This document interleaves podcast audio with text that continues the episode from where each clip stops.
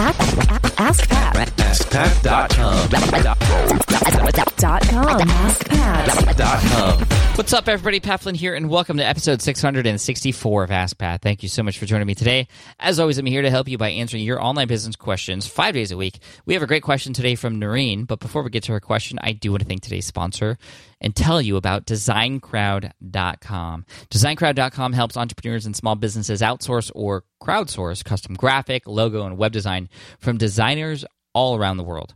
DesignCrowd has more than 500,000 designers from over 100 countries ready to help you with any creative and design projects you might have. Check out designcrowd.com. That's D E S I G N C R O W D.com slash ask Pat for a special VIP offer for you, just for you. Designcrowd.com slash ask Pat. All right, now here's today's question from Naureen. Hi, Pat.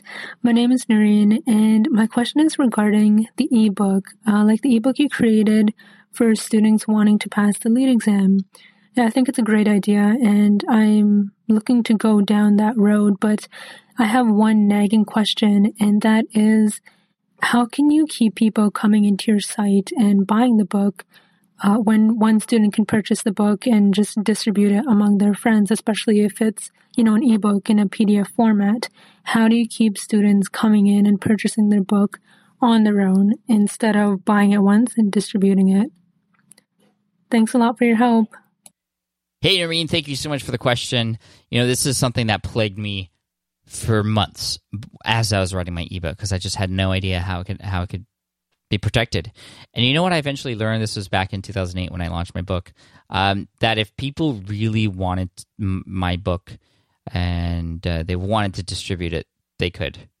And it's just something that you should not worry about. Um, there are security measures that you can take, and I'll share you what share with you what those are in just a second.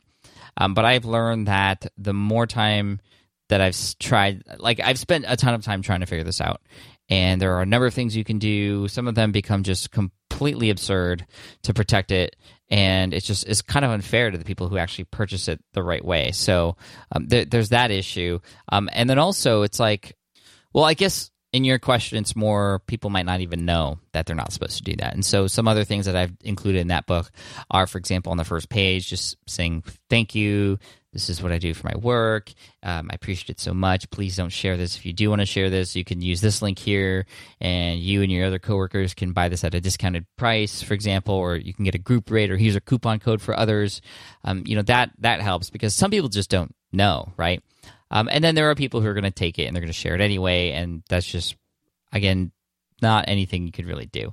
Now, I will say that there are instances where you're going to find your book if um, you know, kind of illegally, I guess you could say, on the black market, if that makes sense. Uh, my book Will It Fly, which is for sale on Amazon, uh, I found it on a black hat site that uh, was distributing it to free for all their members, and they hadn't paid for it. They just took the Kindle version and you know did whatever they needed to do to just make it free for everybody. And I had spoken to my attorney about this, and we were talking about it. And I was really upset, of course, because it's like, hey, this is my work. I spent all this time on it. Um, and yeah, these people they're they're just getting stuff for free, and you know they're they wouldn't pay for it anyway, right?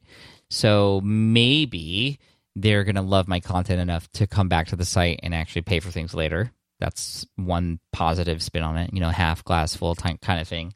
Um, but the other part of it is that if I were to try and fight those kinds of sites and take it down, I probably could make it happen. But then I can only guess what the re- retaliation could be. I mean, those are the kinds of people who would launch a hack storm, you know, as as as a as a reta- uh, retaliation, and I just that's not even worth it at all. So I'm like, okay, fine. If if you're gonna do it that way, then best of luck to you in your life. If you want to take it, great. Enjoy the content. At least maybe you'll put it into action and learn what a be, how a real business is supposed to be run. Uh, but anyway, that is uh, that's my take on that. But like I said earlier, there's other security measures that can be done. Uh, Gumroad.com, for example, which I use to distribute digital goods every once in a while, has a, a lightweight uh, sort of security measure. You can put a PDF stamp on each of the PDF files that people purchase. Now, what is a PDF stamp? It's sort of an electronic stamp that you see on each of the pages of the PDF, typically, that has personal information about the person who has purchased that. So it might have their address and phone number and some other information.